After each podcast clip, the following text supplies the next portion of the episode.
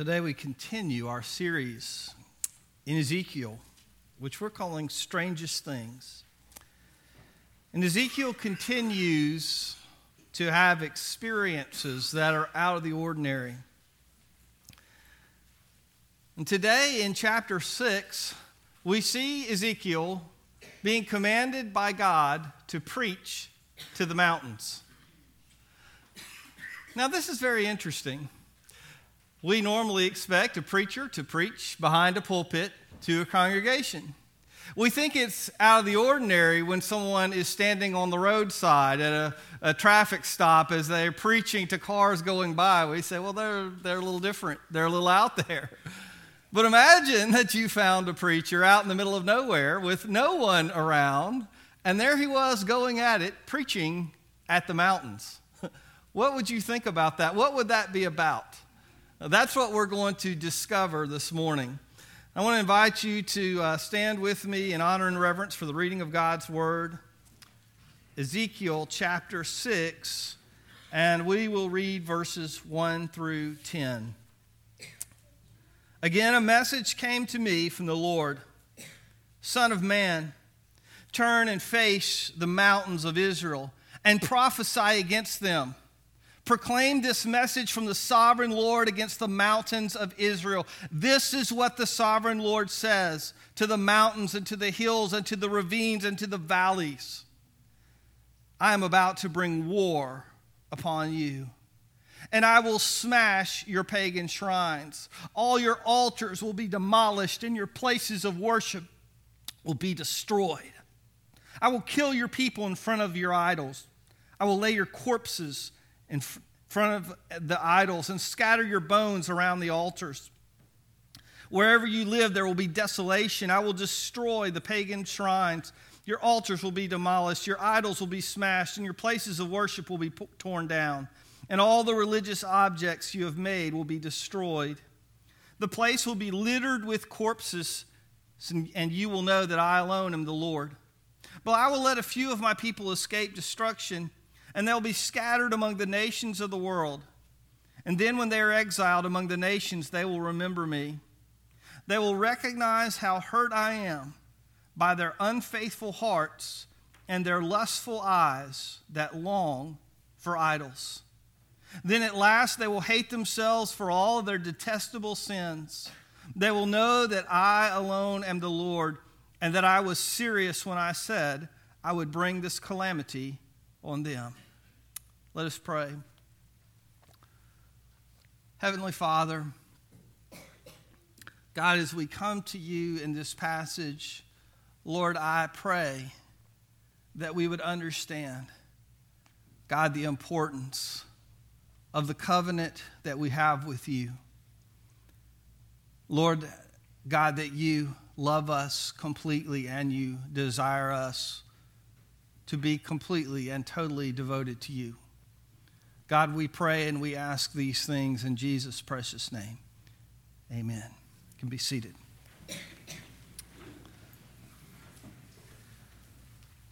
Imagine that you find yourself loving someone. You love them with such a great love that you desire to be with them always and forever.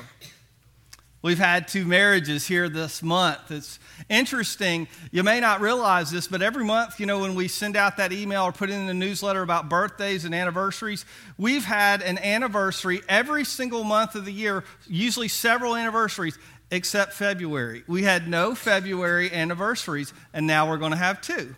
So uh, that's pretty neat. But with all this love in the air, the weddings, the Valentines, we think about uh, falling in love. Spring is about to be upon us. But imagine that you find yourself with someone that you love and you desire to commit yourself completely and totally to that person. Not necessarily because of what they have, but simply because of the love you want to share with them. They agree, and you are married. You commit yourself to see to their best, to, to everything that they should have. In fact, imagine that you're really a much better person than you actually are. Because rather than the love that we have for one another, that's often tainted by selfishness or self interest or laziness or disinterest, imagine that you love and serve your spouse perfectly.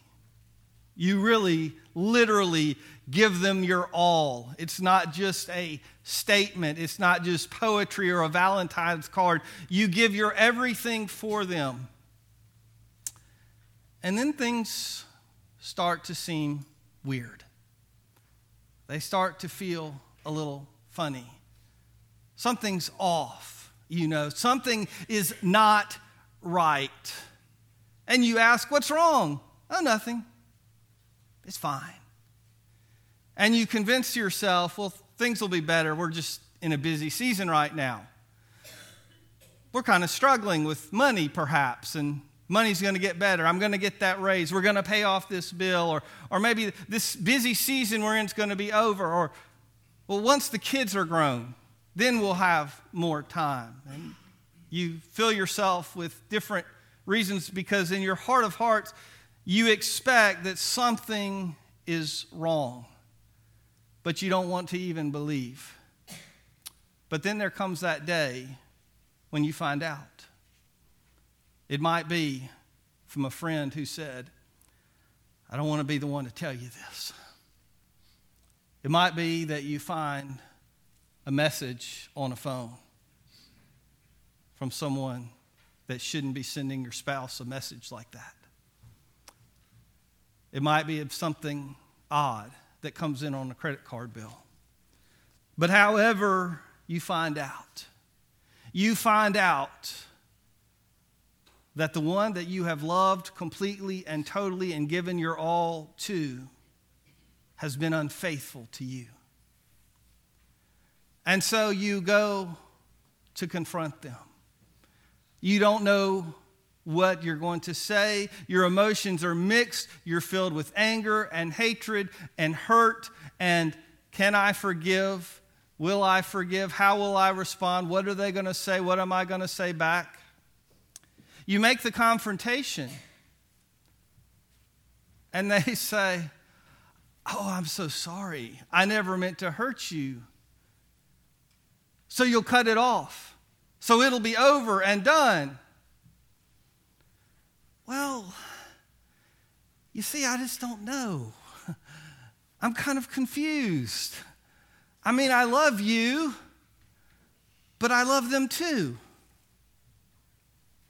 You know, there's a lot of me to go around. I, I, I can't make up my mind.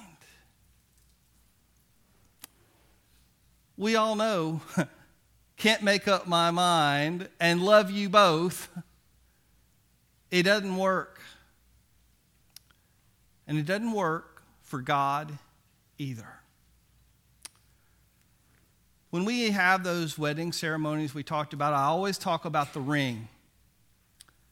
The ring, it is a sign, it is a seal of the marriage covenant of, of that agreement that has taken place, and that ring marks you as a married man or a married woman. You are no longer on the market, you are exclusively bound and committed to one person. Each of us who are believers, we have gone through a commitment and a marking in our life. And somewhere along the way, we were baptized. And that baptism set us apart. It marked us as part of the covenant of a community of faith. It marked our entrance into a covenant with God. And God likens that covenant to the marriage relationship. For someone who's baptized as, as an infant, obviously they come to a point later in their life where they say yes. Mom and dad wanted this for me, but I say yes. I agree. I ratify this amendment, this covenant. I am part of the community of faith. And just as sure as you say, I do, when you say, I believe. When you say, I repent and I believe, you are entering into a covenant. You are marked off as God's and God's alone.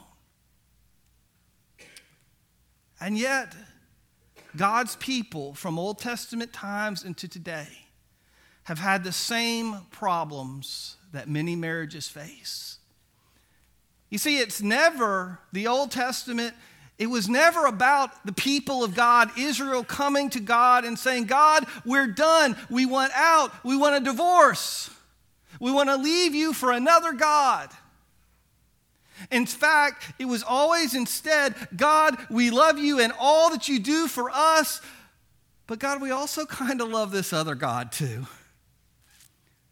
Those Egyptians where we were in slavery, they had some really cool, neat gods, and they seem to do a lot for them, and their economy's going well. And these Canaanites that live around here, these gods of Baal, who's a storm god, the god of power and war and, and fertility, and Ashtoreth, the, the female uh, correspondent to it, the Greeks later, uh, Romans, Greeks, they'd call her Aphrodite or a different name, but these gods that they worship, well, God, that will help my crops grow. And, and I know I'm supposed to trust in you, but our neighbors down the way, you know, their garden seems to grow well, and they offer sacrifices to this God. And so it was never God, we don't love you. It was God, we love you and God, we're confused. God, we want you both. And over and over, God said, I am a jealous God. I love you with a jealous love. God openly says and admits that. Now, in our minds, we think of human jealousy, which is suspicious, which jumps to conclusions, which is unrightfully possessive. But this is a pure jealousy. God has the right to possess us completely. He does not jump to conclusions. He knows the full story, and He knows that we willingly stepped into that relationship with Him when we made our public profession for Jesus Christ. We said, God, I do. I enter into this covenant relationship with you. The people of Israel there was circumcision, and there was entering into the community as an adult and saying, Yes, I will follow you. They were marked and set aside as God's people. And yet, they chose to flirt with the world around them. How did they do so? Well, that kind of comes back to this whole crazy prophet who's preaching at the mountains. What's that about? Why is he hollering and yelling at the mountains. All throughout the Old Testament, you will hear God say, Tear down the high places. What's wrong with the high places? Are you get more sinful the higher you go? Is it an altitude issue? No, he does go on and say also your valleys and your ravines. But the point was that pagan worship often took place on mountaintops. You see, before there was a temple built, the Israelites were allowed to worship God uh, and build sacrifices to Jehovah God at certain different places around the country. But after the temple, all of that sacrifice, all of that worship was to take place in Jerusalem at the temple. But other folks said, well, you know, this is a little closer to home. And we'd like to worship here on this mountain. This is kind of where my family's always gone to worship. And, um, but what would happen, unfortunately, is that the pagan practices of the world, the Canaanites and the Egyptians and all the others that had these idols, these false gods, that would creep into the worship of these high places.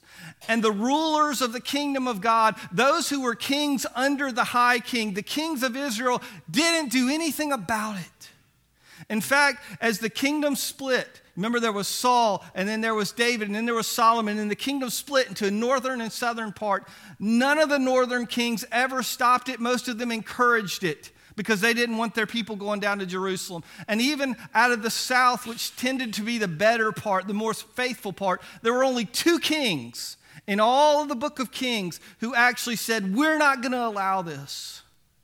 We're going to tear down those false sanctuaries.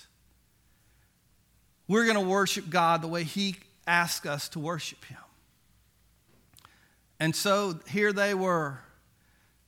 And the Bible says in poetic language on every hill, here they were prostituting themselves. They were God's people. They had chosen, they had been in, entered into this covenant to follow Him exclusively, and yet they chose, we're going to go another way. Now, I don't know of any of you today. if you have, you can come up afterward and tell me. But I don't know if any of you have visited an altar somewhere and uh, you have knelt down and said, Oh, pagan, wooden, golden, whatever God, please help me today. And so it would seem at first glance that this would be a pointless message. Why would you preach this, Tim? There's nobody in New Hope, you know, that as far as we know, maybe there's somebody with a Buddha out there, so I don't know, but most folks are not putting up shrines and altars and stuff around here. So we don't have idolatry, right? Wrong.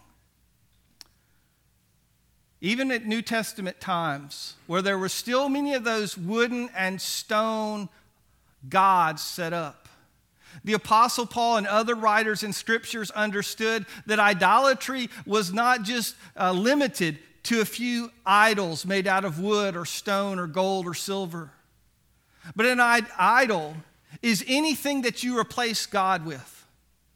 And for some of you, that idolatry is pleasure. Everything in your life is centered around being fulfilled through pleasure. It's not about God centering you, about Him filling you. It's about can I enjoy myself as much as possible? Can I keep my temperature just right, my music just right, my TV just right? I got the right shows to binge watch. I've got the, the right stuff to entertain me. I've got season tickets to this. I, I've got a trip planned to there. My vacations are the best. And entertainment is your God because you put that above all else, making sure that you're happy and entertained. For some of you, it's a person. Maybe your spouse has themselves become an idol. That rather than God being number one in your life, it's your husband or your wife, and you're so wanting to please them that if they say, hey, forget about what he says, do what I say, you say, okay, I'll make you happy. You're so, or you're so obsessed or worried about them. For some of you, it's your children. Everything in your life revolves around your children. God says, don't be angry. Don't be hateful. Don't be spiteful. Don't be wrathful. Sure, you hurt me. I'm fine. You touched my child, you're dead. I'm going to take you out because your child has become your idol, that thing you hold most holy and precious in your life. Maybe you're living your life through them and they're doing all the things that you couldn't do. Maybe you're, you've got something in them, music or sports or whatever. And you know what? We won't ever miss a game. We'll miss church. We won't miss a game. What's become an idol in your life? What's the priority in your life when you've said, This is the thing we absolutely will not miss out on? We're committed to this. What about the commitment you made before Almighty God? We don't ever say, I bow down to baseball or golf or soccer or taekwondo or whatever it is. But in our lives, we can put those in their places. I've known lots of guys over the years of pastoring that sometime in the early fall, they'll say, Hey, Brother Tim, um, good summer here at the church. I'll uh, see you when hunting season's over. And I literally, literally don't see them because the hunting camp is their idol. I've known other folks who say, Hey, we just got us a lake house or a beach house or a condo. What does the Bible say? So often, where your treasure is, there will your heart be also. And because we got all this money tied up in this thing, this boat, or, or, or this whatever it is, we got to be using it every single weekend to get all of our money out of it because it's our new God. We worship at the lake. and we forget about our commitment to what God has called us to. Maybe your God is success or prosperity. You will do anything and everything to climb the ladder in life to be more respected or liked or well known. See, these gods don't even have to have names, there's an uncountable number of gods. Because anything that comes above Him, anything that becomes the priority over pleasing God, over loving Him with all your heart and soul and mind and strength, that's your idol. And the message that God is telling us today is that I'm serious.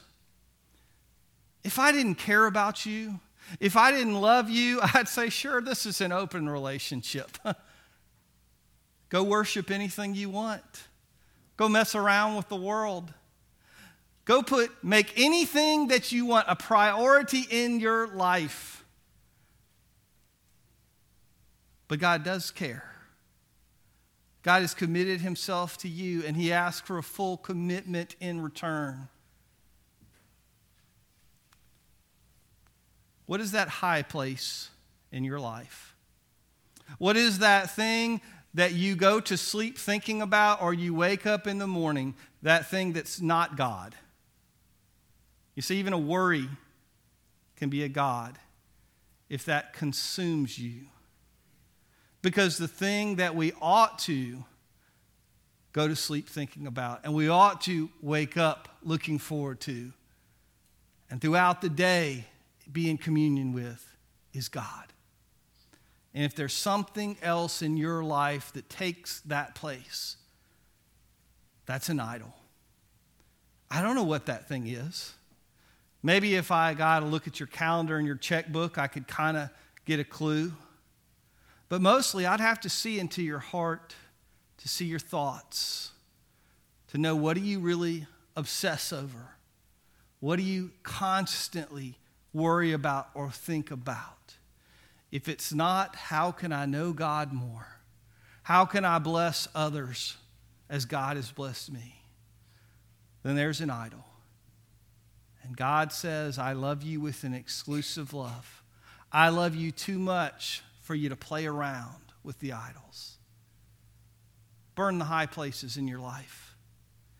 Tear down the altars to these other gods. Get rid of a relationship or change a relationship in the way you participate. Change your activities, change your calendar. Whatever it is you have to do to reflect a changed priority. It says, God, you're at the top. God, just like these people in Israel, I've had unfaithful heart. I've had wandering eyes that have gone after other gods. I've gone after success or happiness or fulfillment somewhere besides you. But God, you're the only true way to those things. I repent and I turn back to you. If the folks in Ezekiel's day would have ever done that, they never would have gone through the destruction. But time and time again, they sat listening to prophets and priests, just like Christian people sit in pews Sunday after Sunday. And they heard it. Mm, that's all right. I'd rate Ezekiel about a six out of 10. Today's message was all right, you know. Uh, what did you think? They judged a worship service like they would an Olympic sport rather than listening. God, what are you saying to me? They didn't like that nagging feeling that they were feeling. They didn't like the words the Spirit of God was whispering in their hearts because it made them uncomfortable. And so they hardened their hearts and hardened their hearts and hardened their hearts until the day of judgment came upon them. And so often as Christians, we cite the verse, and it's a wonderful verse that says, For those who are now in Christ Jesus, there is no condemnation. And that is so true. We will never be condemned to hell for our sins. But that does not mean that our actions and attitudes are without consequence. Because God also says, Those who I love, they I also discipline. And if you are loved by God, if you are His, if you are in that covenant relationship with Him that began through repentance of your rebellion and sin against Him and faith in Him as your Lord and Savior, then you're His. You're His beloved. And God says, if you stray from me, I will follow you. I will woo you back. I will do everything I can to restore you. But there is a day of discipline, there is a day of judgment coming for those who continue to be unfaithful to me. Would you bow with me this morning in prayer? Heavenly Father, it's easy for us as we hear your words to sit and to say, Well, I hope so and so hears this, or I wish so and so would have been here, or I wonder who that message was for, and God, the reality is this message is for every single one of us. Lord, just as Jesus taught his disciples that true adultery is not just a physical act, that it is something that begins in the heart, idolatry is the same way. God, we are unfaithful to you not when we go out and, and raise up a banner over our house that says we believe in other gods. Lord, our unfaithfulness begins the moment we begin to obsess over something else, the moment we begin to take our focus off of you. We've strayed. And God, so I come to you today asking for forgiveness.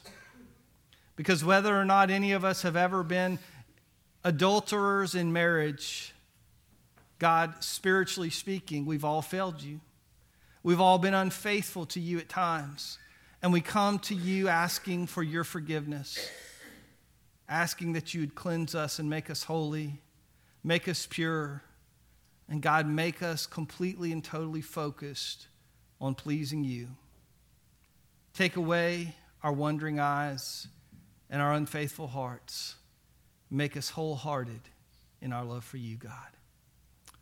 Bless our time of commitment, we pray in Jesus' name. Amen.